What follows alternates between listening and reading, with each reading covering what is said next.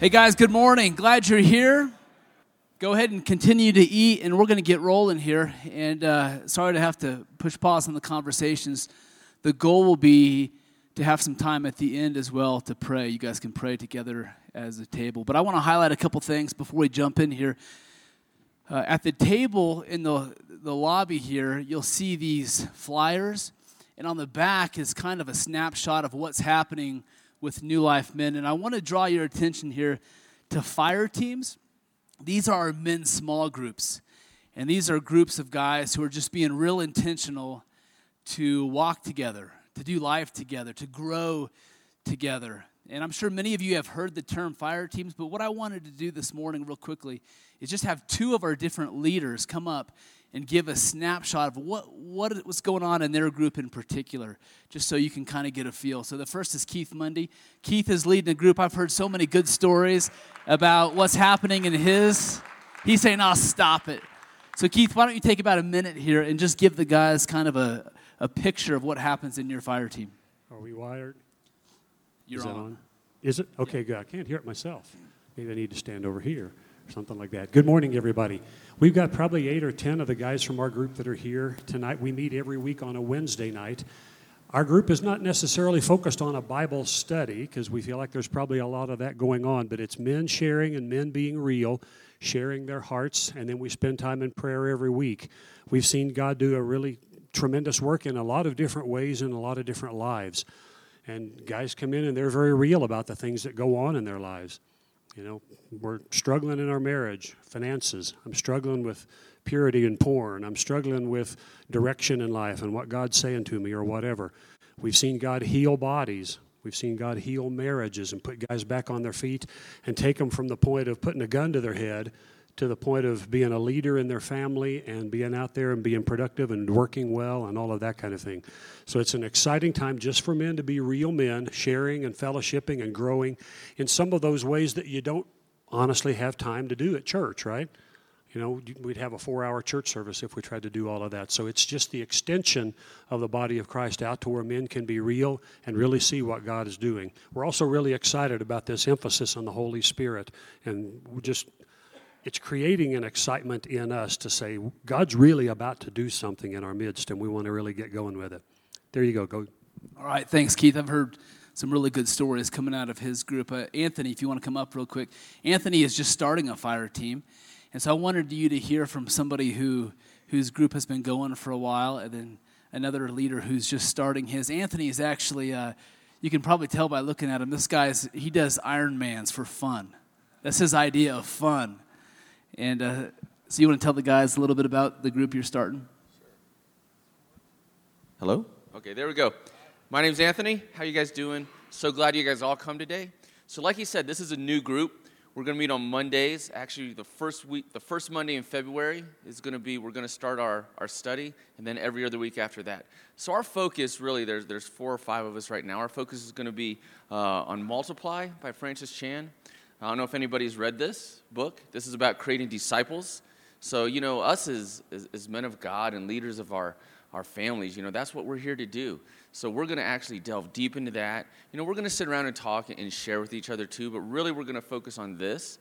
And there's also a video series that goes along with this. So, in the weeks that we don't meet, you can watch the, the 15, 20 minute videos that he put out too that go along with the book. It'll be a really great time. You know, I encourage you all. Uh, to come on out or at least join any fire team. Uh, ours is on Monday, and uh, like see you there. All right, yeah. So there's about 35 different uh, groups that are meeting. They meet on different days in different places. And so if you pick up one of these, you'll see the website. So newlifechurch.org slash men. Click on fire teams. It'll pull up a whole list of the groups. There's a picture of each leader and then a brief description of what the group is about, and then contact info. So we've tried to make it really easy for you guys to find the right group and really uh, get lodged in and grow together in the community of men. So, okay.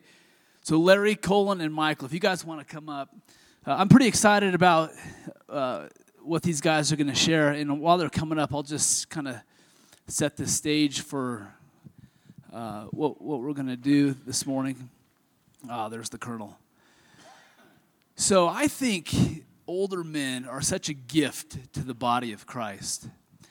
And for younger men, it's really up to us, uh, and, and older men have a part in it too to engage, but uh, it's up to us to be intentional to engage and learn from older men. I like to look at it uh, in terms of a trail. So if we're going to go hike a 14er, right, and if you've never hiked that particular 14er, one of the first things you're going to do is do some research on it. You're going to read, you're going to talk to some people who have been up that trail before.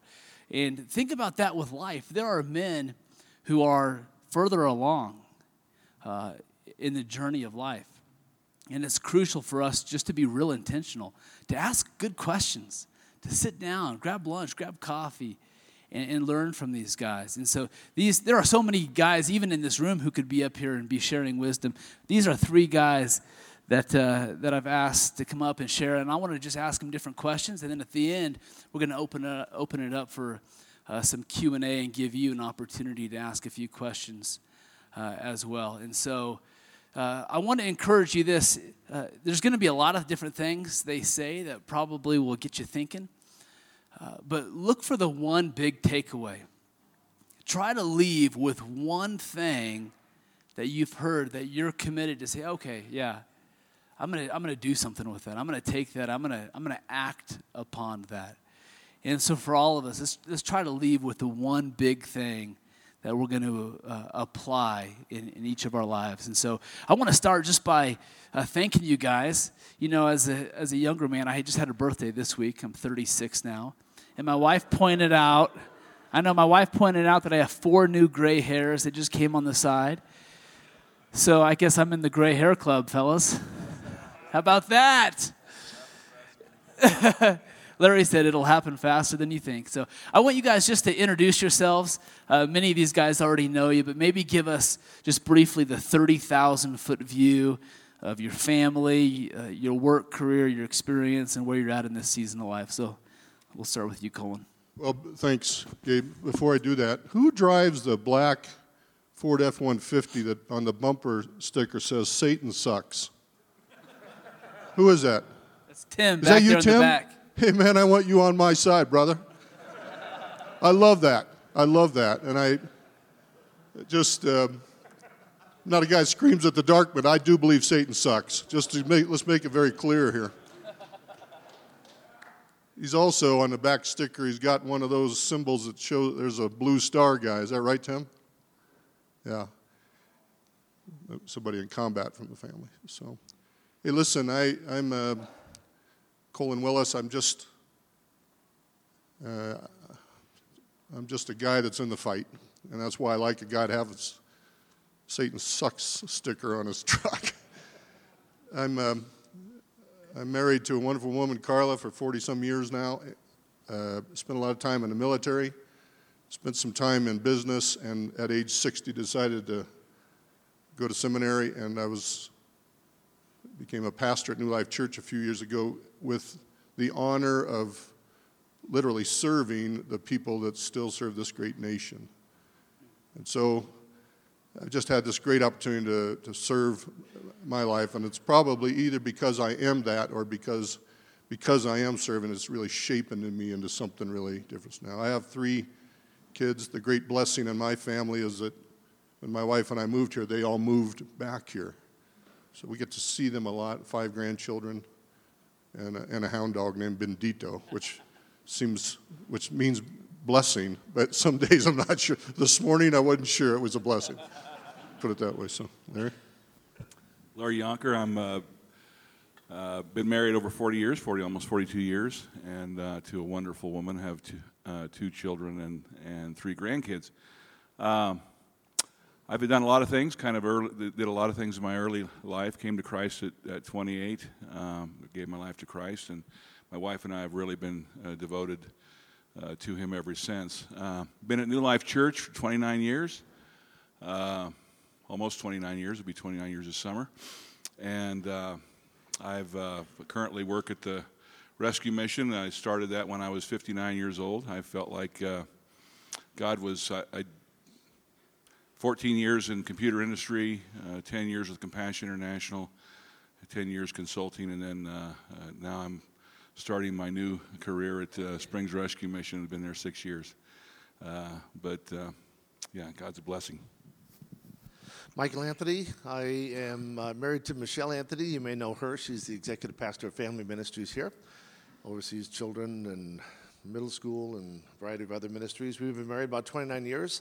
Uh, for about 30 years, I've been a professor at Talbot Seminary, out the uh, that's the graduate school of uh, theology for Biola University, out in California. We moved out here about uh, two and a half years ago.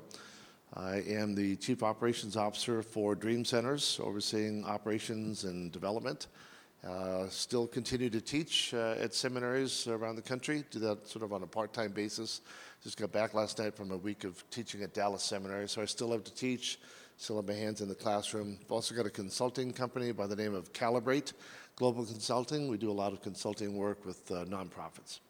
That's me. Well, three of these guys were just very humble there. Uh, I can tell you they all have very impressive uh, resumes, so to speak. They're not going to tell you about it, but it, it's certainly there. Uh, the things that they've accomplished and God has done through them uh, is extraordinary. But more importantly than that, what I've observed from these three men, they're each in their 60s, and they each have the fire that's still burning. The fire is still lit, and it's burning in each of their hearts. And so the first question I want to ask is because life can life can be brutal. Like like you're saying, Satan sucks, right? And and life can be brutal, and it's easy to end up in the ditch, and for that fire, that passion, that love for the Lord to be extinguished. And I know for a man in my 30s, when I'm in my 60s, I, I want the fire to be burning in my heart like it is in each of yours. And so just speak to that. What I know each of you have had seasons that have been tough that have been difficult. And what would you say? Share wisdom on, on persevering, maintaining that, that love for the Lord over the long haul. Uh, I think I'll, I'll just give you my quick experience on that. I was, I always, as I look back, kind of believe I was probably two thirds of a believer. I, I really understood the concept of my God, my Father.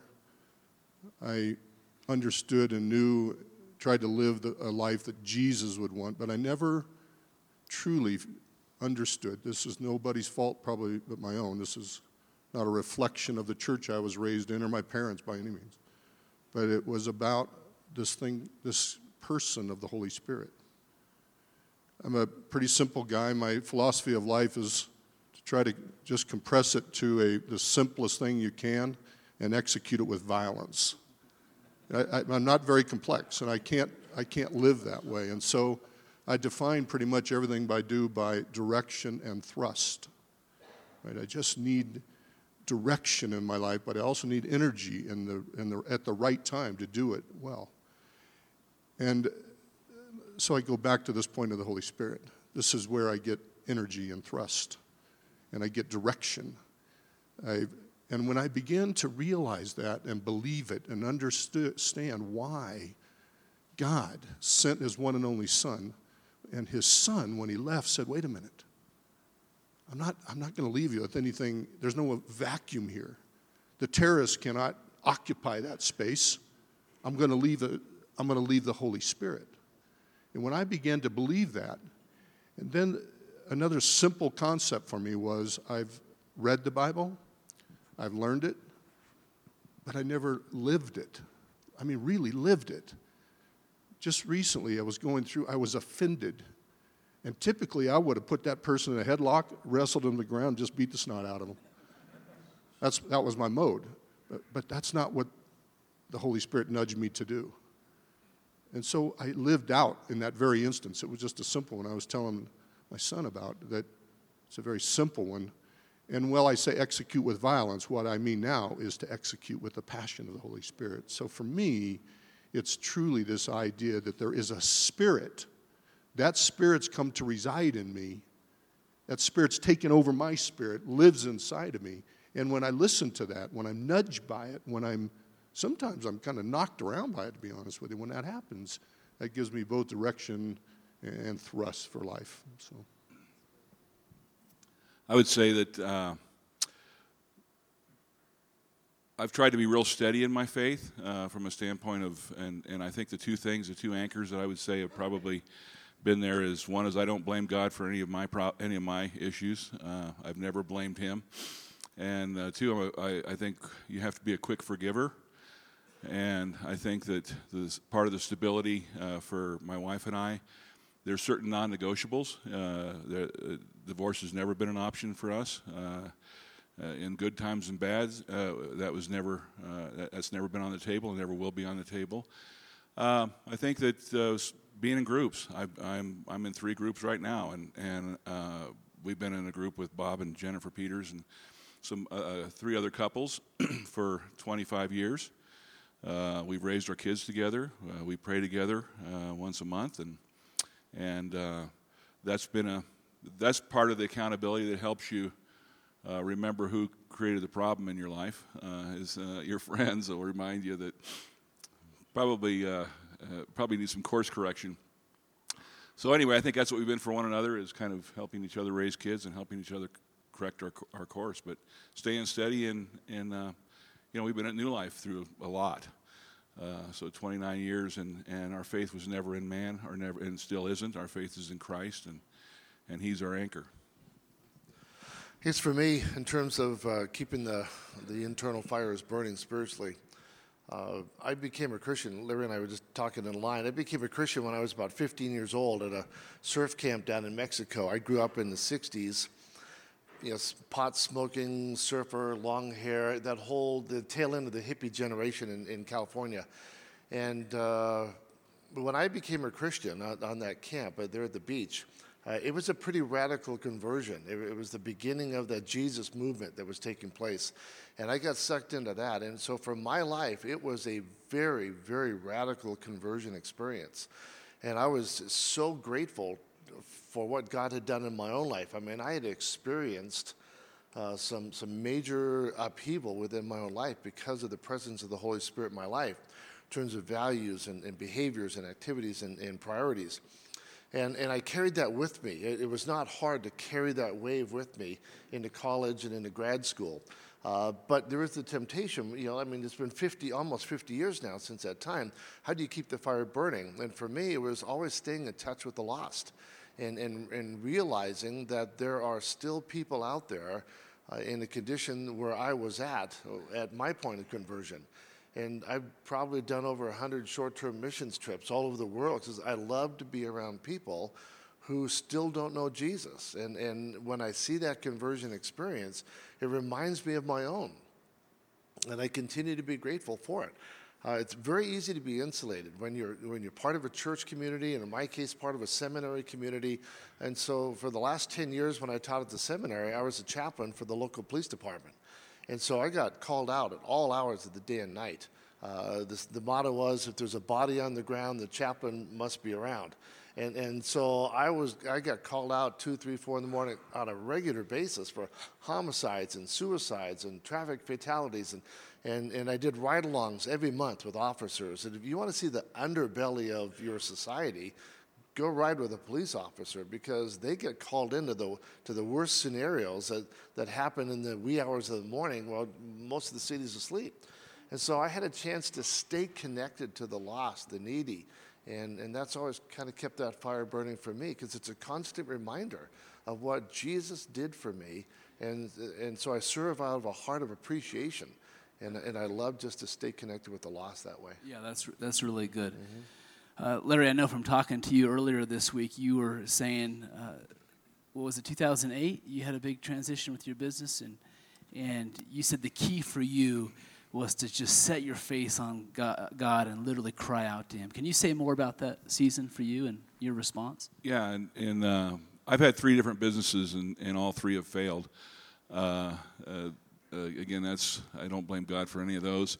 Uh, but in 2008, when the kind of the market collapsed, we were actually doing really best year ever, and we'd probably been making some decisions even on things we did. I took a trip and spent and spent some money that, well, the, the bottom fell out of our business, and so at that time, New Life had a prayer morning, early morning prayer ministry right here and uh, several of us uh, that were crying out to God, just just desperate for Him. uh, began to come here and, and pray for one another. And I formed a few friendships with some other guys in town that, that they were losing their businesses too. And one of them was losing his home. And uh, it was just, uh, it, again, it was, it was, I think, in desperation, it was crying out to God. I think that was the, the, the key thing was, is, was not blaming him, but crying out for in desperation for him. Uh, and surrendering uh, to His will, just saying, you know, I, God, whatever you've got for me, if, if, if it costs me everything, I'm not, I'm, I'm gonna, I'm gonna serve you to the day I die. And so, uh, I think that was, and again, this, this men's prayer thing in the morning was, uh, was really a vital part of that. Yeah, this might seem like an kind of an interesting illustration, but when I think about that, what you're saying is instead of running from God and blaming Him and saying, "How dare you? I'm out. See ya," you ran to Him. And again, I this might be a little bit cheesy, but I, it's a picture in my mind. Is I had a bird that flew into my garage, and it got stuck, and so it would fly from side to side. It would clank against this wall and fall and then get up and, and fly to this side and clank and fall. And so I was trying to help this bird that was stuck in a bad spot. But every time I came close to it, bam, it would fly to the other side and hurt itself even worse. And that's a picture, I think, of what happens when we as men, we get stuck in a bad situation, and God wants to move close to us to help us, to set us free. But how easy is it to run from the very one who can actually help set us free from a, a, bad situation. So I love what you're saying. As, as easy it is as it is to blame God when things go bad and to run away from Him, that's exactly when we need to cry out to Him and actually move close to His heart.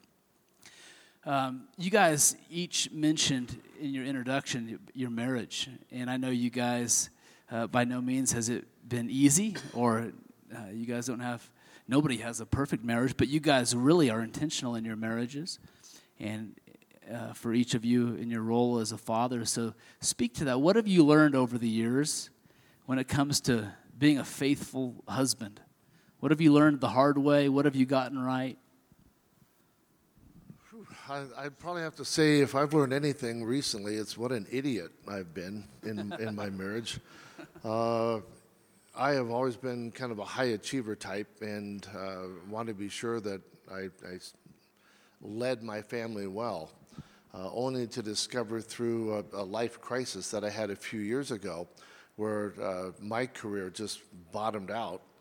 And I went through a, a, real dark season for a couple of years, and what I would St. John of the Cross would define as a dark night of the soul where you just are, at that point where you're not hearing God speak. You feel like there's just nothing there. You're talking to a wall. And uh, for this old seminary professor to hit that spot, and, and at the beginning of that time, my wife sat me down and she goes, Unless you change what you're doing in ministry, I'm out of here. This isn't working for me. Now, that was a big wake up call for me. And that was uh, one of those times where I just thought, my gosh, has it come to that?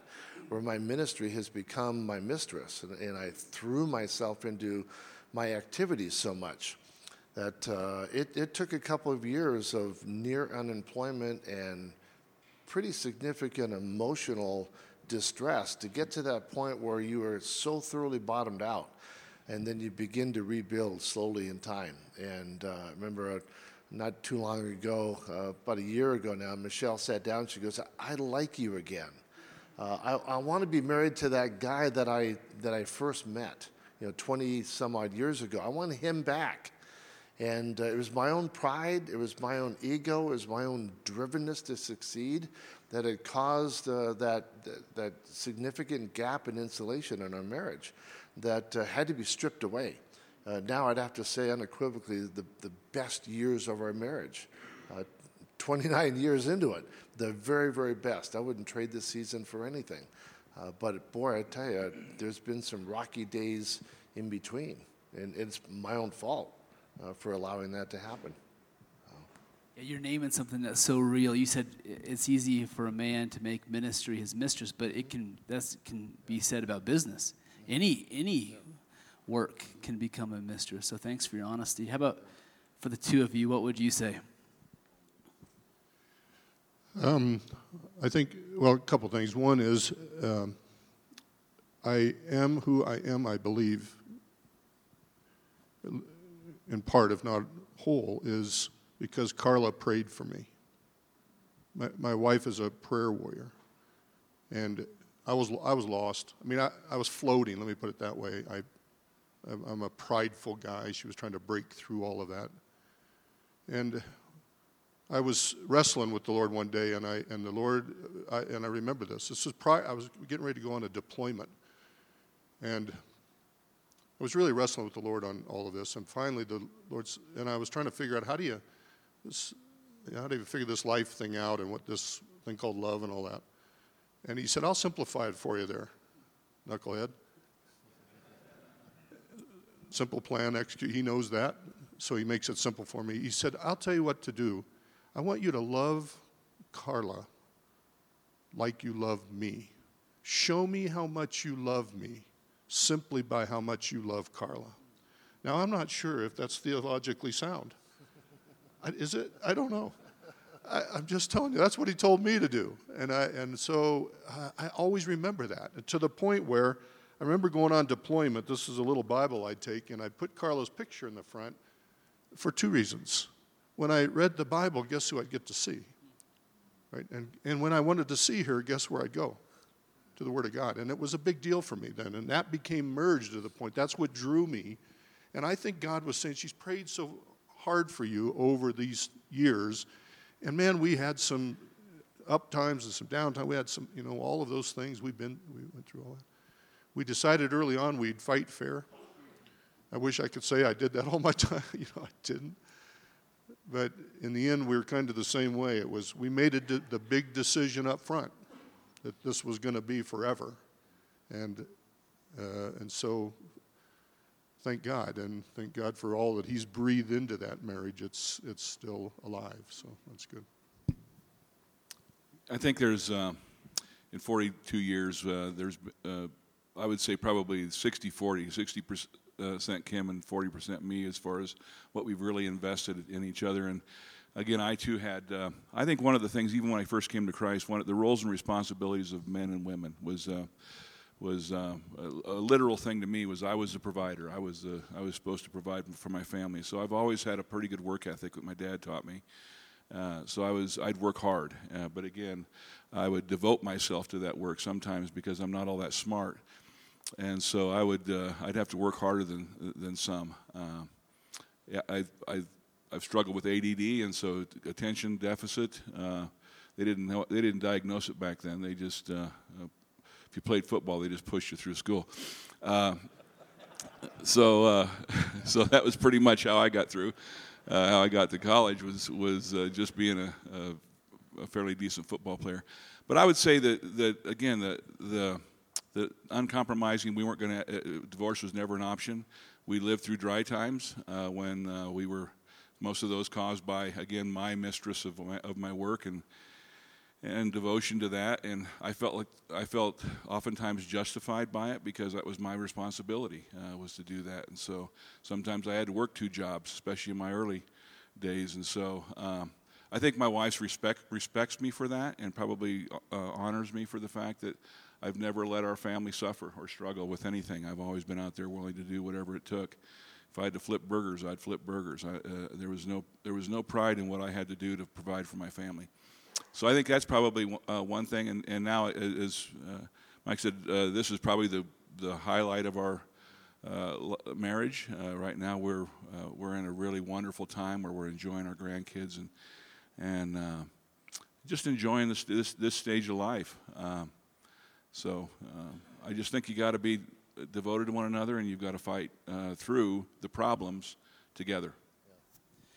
So, how many of you guys have kids who are still in the house? Raise your hand if you still have kids in the house. So, quite a few of you. Now, how many of you have kids, adult kids, who are out of the house? Okay, wow. That's almost 50 uh, 50 here. So, speak to that dynamic. What would you say to, first of all, the men who have kids who are still in the house regarding how to father well and take advantage of that opportunity? And then speak to the men who have uh, adult kids who are out of the house and and how to do that well because that comes with a whole different set of challenges. Yeah, for those of you who still have kids in the house, hang on. The best years are yet to come. Uh, empty nesting is great. I mean, really, really good.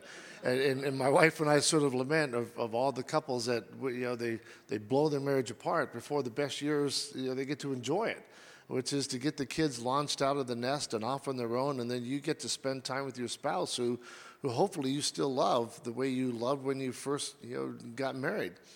Uh, but I, I tell you, man, those teen years are tough. I, I would definitely say those are tough years uh, because you're struggling with trying to get the kids and all their hormone swings that are going on. I had both a guy and a girl. So, all those kinds of issues, uh, guys are pushing the limits as they try to form their identity.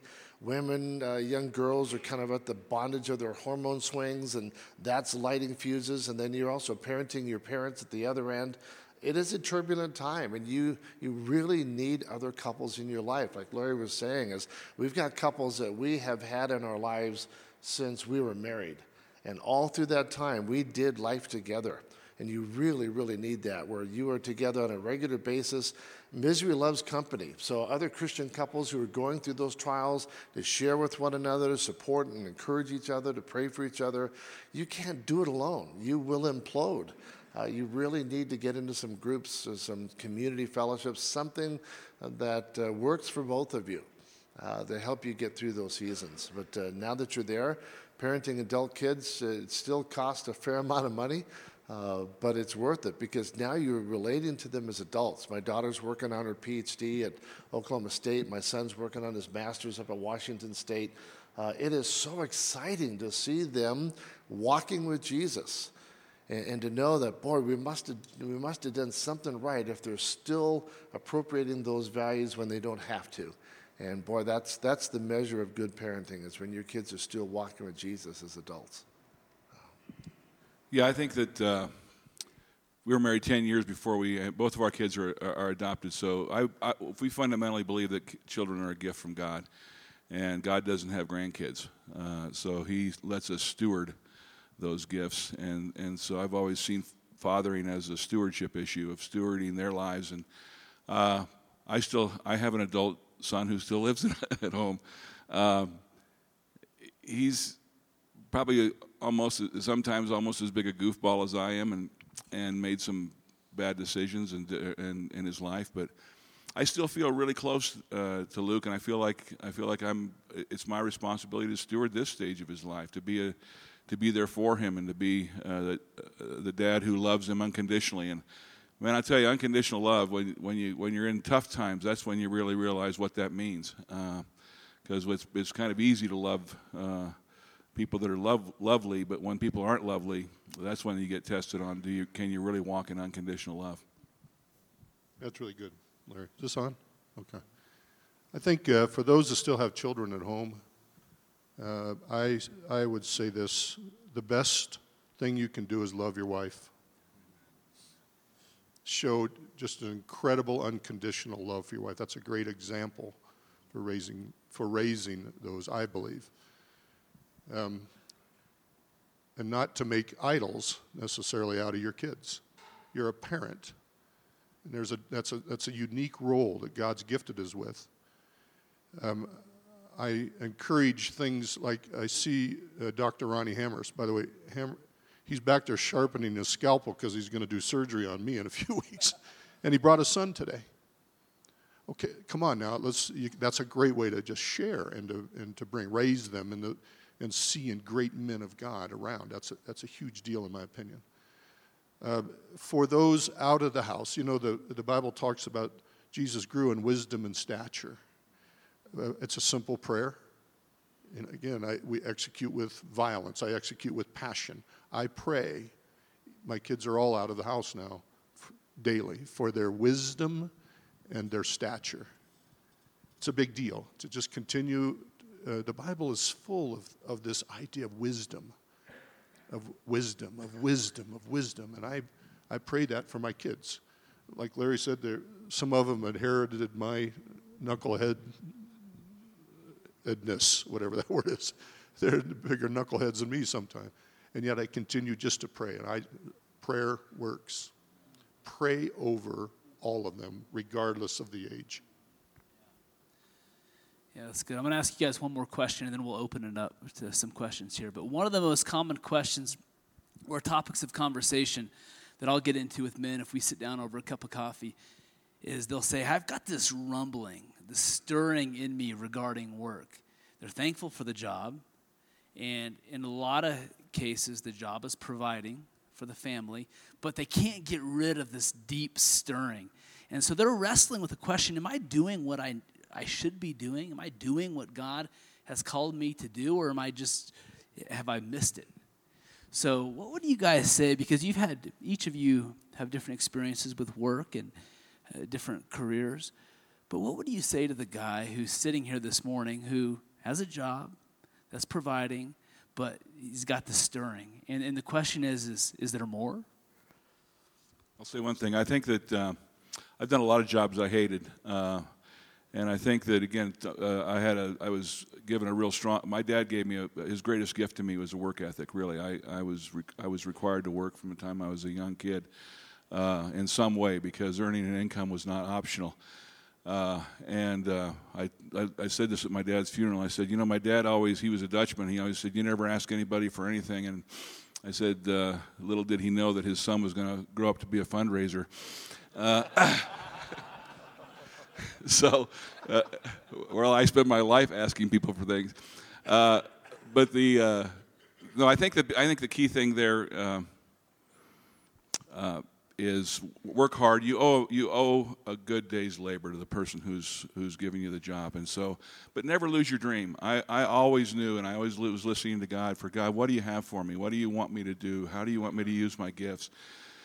But I stayed employed. I stayed working at the jobs. And I think faithfulness and, and working hard for the people that, that were paying me a wage, I think was what God used to give me the thing, the dreams that I, I really needed and wanted. And I learned every, I learned a lot in, in, in all those uh, jobs where I, that I didn't necessarily like. And, and now I'm at 59, I'm doing what I was made to do. And, uh, and that seems strange, but I, I know that God created me to do what I'm doing right now.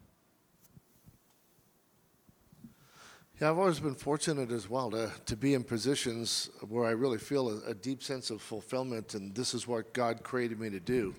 Uh, I had a good grasp of the gifts that God has given me, and I wanted to build a career on, on investing in, in the kingdom.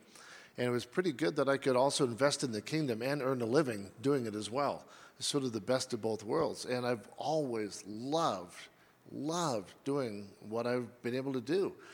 Uh, but now, as a, as a coach, I get called in uh, in my consulting company to coach uh, usually CEOs, people in the C suites. And, and some of them are just deeply not happy with the life that they have in, in the, the current position. And, and my response is life is, is too long to live in a job that you don't like doing and yet it's too short to miss the opportunity. So if there's some way you could figure out if you if you need to stay in your job in order to you know, provide for your family, you're in your late 50s, it's difficult to make a career transition in your late 50s, then find something else to do to supplement what you're in. Like what I did at the university. Uh, I was a university administrator. I, I, moved myself into administrative positions, but it wasn't as fulfilling because I wasn't directly with the students as much as I used to be, which is why I went into teaching in the first place. When you move into administration, you, you basically are managing budgets and schedules, but you're not face to face with as many people anymore. And so that's why I went into the chaplaincy so I could be with the officers and, and rub shoulders with them, or perhaps be in the community and doing counseling for critical incidents. Uh, so I looked for creative way, and I was that was a volunteer position, but it but it fed a need in my life as well, which was to get into personal ministry and contact with people around me that didn't put my job in jeopardy. So if there's a position that you're in, you don't feel that you have the freedom to make your career transition, perhaps because of your age or other circumstances, then find something else. Find another way to scratch that itch. Uh, I, I, serve in the special needs department here. I've been doing that for about 18 months. Uh, that's something for me to be able to minister to, to, in this case, kids who have some pretty significant needs. Uh, find ways beyond your career to scratch whatever that itch is that you have. There are other ways to do it. Uh, I think I, I remember being in a small group and we studied. In fact, I think Steve Randalls may have been leading that. This is a long time ago, and I fell into some great, a group some, with some great men, and we talked about uh, gifts. Deep down in my, I believe, in the Bible, this is biblical, that work is in the soul of the man. It's in the soul. It's, it's who we are. It's, it's not an, oh, by the way, and I better earn an hourly wage. It's deep in the soul. It has meaning, deep, really deep, into our value and our worth and lots of things, I believe. And, but God didn't just leave it there. God also gifted us. And in Romans 12, I believe, Rabbi, if that's true, I think it's in Romans 12, where there are some defined motivational gifts. It's what motivates us. God gives us things that deeply motivate us and it describes those in there. And if I, there are, there's, I don't know what they are, faith and prophecy, but one of those is teaching, one of those is leading, uh, one may be serving, but those, those, that's not by accident. It's not a sidebar in conversation in the Bible.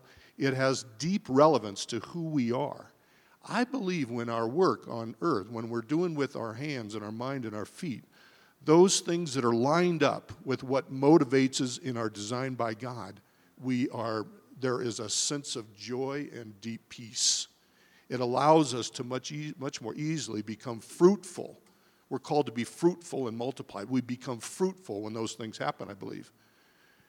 Uh, and so I think just doing a, a little study yourself, praying into this and asking, in that, what did God gift me with? and is and I am aligned in what I'm doing day to day. Now, it, notice he doesn't say I need you to be a, a mechanic. He didn't say be a soldier. He didn't say to be a businessman or a professor to somebody. He didn't say any of that. It's very broad. It says, but here's what motivates you. Every one of you has something deep of God that motivates us. That's really good, isn't it? And so when we're aligned with that in what we're doing day to day, I believe that's when we, be, we have that sense of, of just fire for what we like to do. Now, there will be times, I think, because of what happens on earth, we may, may not be aligned with all that. Uh, pray for it, put your head down, work through it, maybe. Um, but I also want to encourage, especially young people, don't be afraid to take a risk. Do it calculated, pray over it, fast over it, maybe make it's a big decision, you got it. Make the decision based on wisdom and discernment. Where do you find that?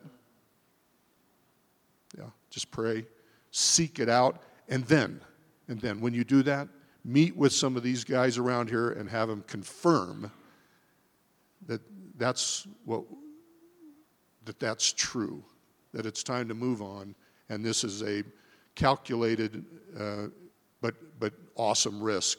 Once you've done that, execute it with passion and violence. Yeah, I think of the. I, I think. quit saying violence. Sorry.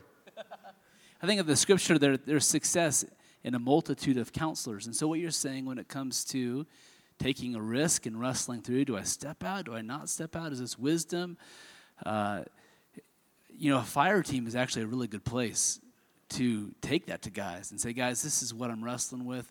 Uh, speak into this. Giving other men opportunity to speak into some of those decisions is so huge. So before I forget, real quickly, uh, if you're here and you're leading a fire team, just stand up real quickly, would you, please? Because I know we have some of our leaders who are here leading a fire team.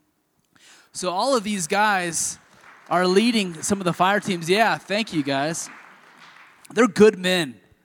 They're, they're really good men, and the Holy Spirit is alive and working in each of these groups in unique and dynamic ways. And so uh, I wanted to highlight that again to check out these groups, talk to one of these leaders. Uh, before you go and find out more about the different groups that are that are uh, happening.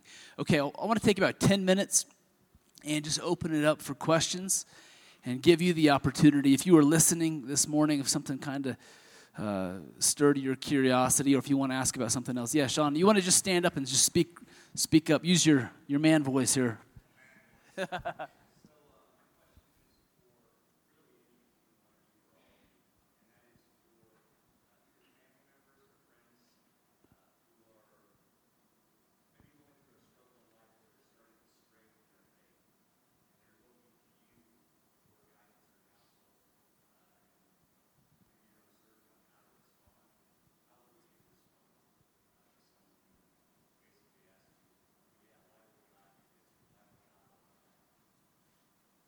Could everybody hear the question? Do we need to? You can hear it. Okay. I think two things from, uh, come to my mind when you say that is one is tough love, um, and one is unconditional love. And how do you do those? Well, I think one is unconditional love means without judgment. And so I think if you can, if you can get, speak tough love to that person without judgment, without judging them for, uh, for where they're at, but, but, be, but judgment of the act maybe, but not the person, then I think that that's, uh, and we've had an opportunity and we've lost. Uh, we've had family members that have we've tried to keep from getting divorced, and they've got divorced, and and uh, you don't always see the the success, but but I think we are expected to, to to speak the truth in love.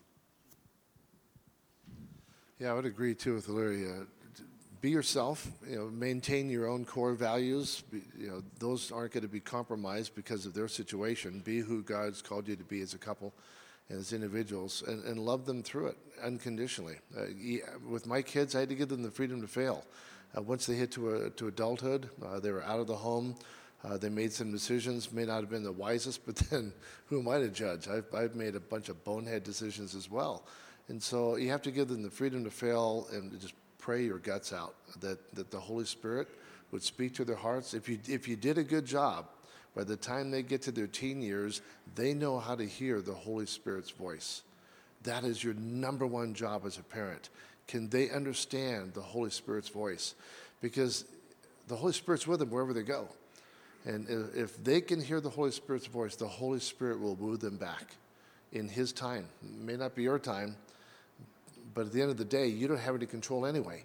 So if they hear the Holy Spirit speaking to them in the midst of the crisis, the calamity that they go through, sometimes they've got to hit that wall. You've got to give them the freedom to hit the wall and then allow the Holy Spirit to slowly nudge them back. Because isn't that how God deals with us? You know, we, we can deliberately and intentionally walk away, but thank God He loves us so much and He redeems us. And, and if we enjoy that experience, then, then we need to give them the freedom to go through that journey as well, as hard as it is for us. That's a good question, Sean. Pray. Can I, can yeah. I, oh, go ahead. I want to just say uh, one thing. Um, Tim, where did you get that bumper sticker that said Satan sucks? John, I think one of my answers would be go get one of those stickers. And here's why I say that. We've been through this a little bit. There's two things. What, what um, Mike said is, is absolutely true here. It's a, a, a praying in the power of the Holy Spirit that they'll nudge them in just the right way. So you're praying in this war. There's a war going on, right? It's, it's for the soul. Is, he gonna, is that person following the Lord or listening and following Satan? And I think two things are important. And I, I again, I, I go to the example of my wife. When, when, when we've been through this and there's been strain, I remember coming one morning and seeing my wife on her knees, literally crying, crying out, saying, Satan, you cannot have my son. You can declare that. You, can, you absolutely can declare that in battle. And go into prayer. When you go into prayer, when you're reading scripture, when you're worshiping the Lord, and you're praying that over those, those people, the enemy goes silent. He can't move, he's stunned. And that's a great thing, I believe. And so while I make fun of this thing about Satan sucks, I do believe we're in a war. And there, there are days when you've got to look in Satan in the eye and proclaim you can't have that person. You can't. You pray that over him. I believe that truly. And then you then you pray, God, nudge him right now, nudge her right now. Take her, lead her back, draw her close. Just keep praying. Prayer works.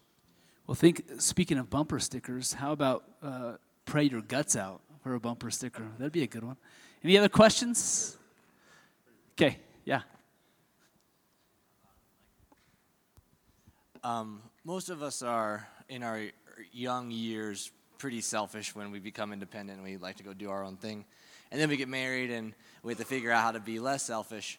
Um, we're, we're, we're expecting our first baby in April, and um, I know that I'm still dealing with selfishness. Thank you. Um, and so, how did you guys deal with maybe being all independent men, and, and most of us are? How did you deal with that through the coming of a child and having to balance all that out? One of the greatest quotes I've ever heard was by uh, Ruth Graham, uh, Billy Graham's wife, and uh, they, she was interviewed. She said, "What's it like being married to Billy Graham?" And she said, "Oh, Barbara, uh, marriage is so daily." so I think that the I'm still selfish. I'm I'm uh, 65 years old, and I think that, but I think it's a again, it's that being desperate for God and, re, and crying out to Him when things aren't going right. Cry out to God, and again, prayer. Uh, pray through those things because if God's got the answer and God's got the peace. Congratulations. You're about to enter one of the most enjoyable, crazy seasons of your life. Now, I didn't get married till I was almost 35, so I knew a thing or two about selfishness uh, because I, I didn't want to slow down what I was doing ministry wise and travel and, and opportunities that came my way. But a little bit different for me, tempered wise, was by the time I did get married, I was ready to you know, put down some roots and start a family, which, which we did fairly soon. And uh, that really did radically alter a lot of things. But see, I had three seminary degrees, and I thought I had to be the spiritual leader of the, of the home. I was going to be the high priest of the family. And I acted more like Andy Capp, you know, the comic strip where it was my way or the highway because I'm the head of the home. And it took a while for me to figure out my wife was a lot smarter than I was when it came to raising the kids. If it was up to me, my kids would have been raised by wolves in the, in the forest. Uh, she, my wife authored the book Spiritual Parenting, and we were at a conference together once, and I was sitting in the back of the room, and some man stood up, and she goes, he said, uh, Michelle, I, I've heard, you know, three days of you talking about spiritual parenting. How come your husband isn't up on the platform speaking with you? And she sort of snickered. She said, Honey, you want to speak to that? And, and so I st- he didn't know I was in the audience. And so I stood up in the back and I said, Listen, I said, I was smart enough to realize that when it came to raising children, I did not know what I was doing. And so at some point, I just had to realize intuitively my wife was a lot smarter raising the kids than I was. And so we raised them together. We prayed every day together. We were intently uh, committed to, to raising these two kids to know Jesus. But it wasn't formulaic. Each one was really different. And somehow my wife was just smarter at that than I was. I was smarter at other things. And I realized that didn't threaten my ego. And so when she came to me and she goes, honey, I think that the way that you're handling this, uh, here, have you considered this possibility? And I'd say, no way. And, and, then I'd go for a drive to work, and the Holy Spirit would tap me on the shoulders, like, you know what? She speaks some wisdom here. I gave her to you as, as a gift. Maybe you need to take advantage of the gifts that I've put in her. And so when I began to realize, doggone it, she really knows what she's talking about. Uh, and, and I let her speak into that, and in some cases, lead when it came to some of those issues with the kids, wow, our, our family life just took off and went good places. So I had to realize that I don't, I don't know everything. In fact, there's some things she was a whole lot smarter than I was. I just had to take a big bite of humble pie and say, Thank you, Jesus, that you gave her to me. And, uh, and so don't be afraid to consult with your wife on some of those kinds of issues. She's probably smarter than you in some areas, and that's okay. That's okay. That's why you have a partnership. I, I apologize. I didn't. What's your name? Jason. Jason? Uh, can I pray for you? Would you guys mind just reaching out your hands over over Jason? This is a big deal, and maybe this is a just a representative of things that are going on here. But one of the things we want to do always is pray into this. It's a big decision. There's a clash now between his self and his parenthood. He has to make a big decision on where he's going. Father, I thank you for this young man. I thank you for Jason, Lord. God, this is your son. He's uniquely made. You love him in a special way. You've gifted him now with another life, a son in his life, Lord. And you give him the title soon of dad. So, Father, you are the great Father. You are the great Dad. And so, God, I ask, I ask, Lord, and I pray this, that you give Jason these unique gifts of fatherhood. You separate his, his selfishness from his servanthood, God. Teach him that he is a servant of you. He is, he is designed to protect and care and love for this young baby that's going to grow up in that family, Lord. He has done what you've asked him to do. He's being fruitful, multiplying, he's leading, he's doing what a husband does, and now soon to what a dad does. Help him make this big decision, Lord, on exactly how to raise that young man. And Father, help him to keep his, his love for you in, in that new birth that comes up and in that situation in the household. Bless it, give it favor in the name of Jesus. Amen. Amen. Well, let's just let that just kind of launch us into a time of prayer. I, uh, I'd like to take 10 or 15 minutes just before we go, and some of you might have to go uh, uh, earlier, and that's fine. But you guys, each of you have different, unique circumstances in this season of life. Some of you might feel like you're in the ditch now. Some of you might feel like the bottom has just fallen out in your life.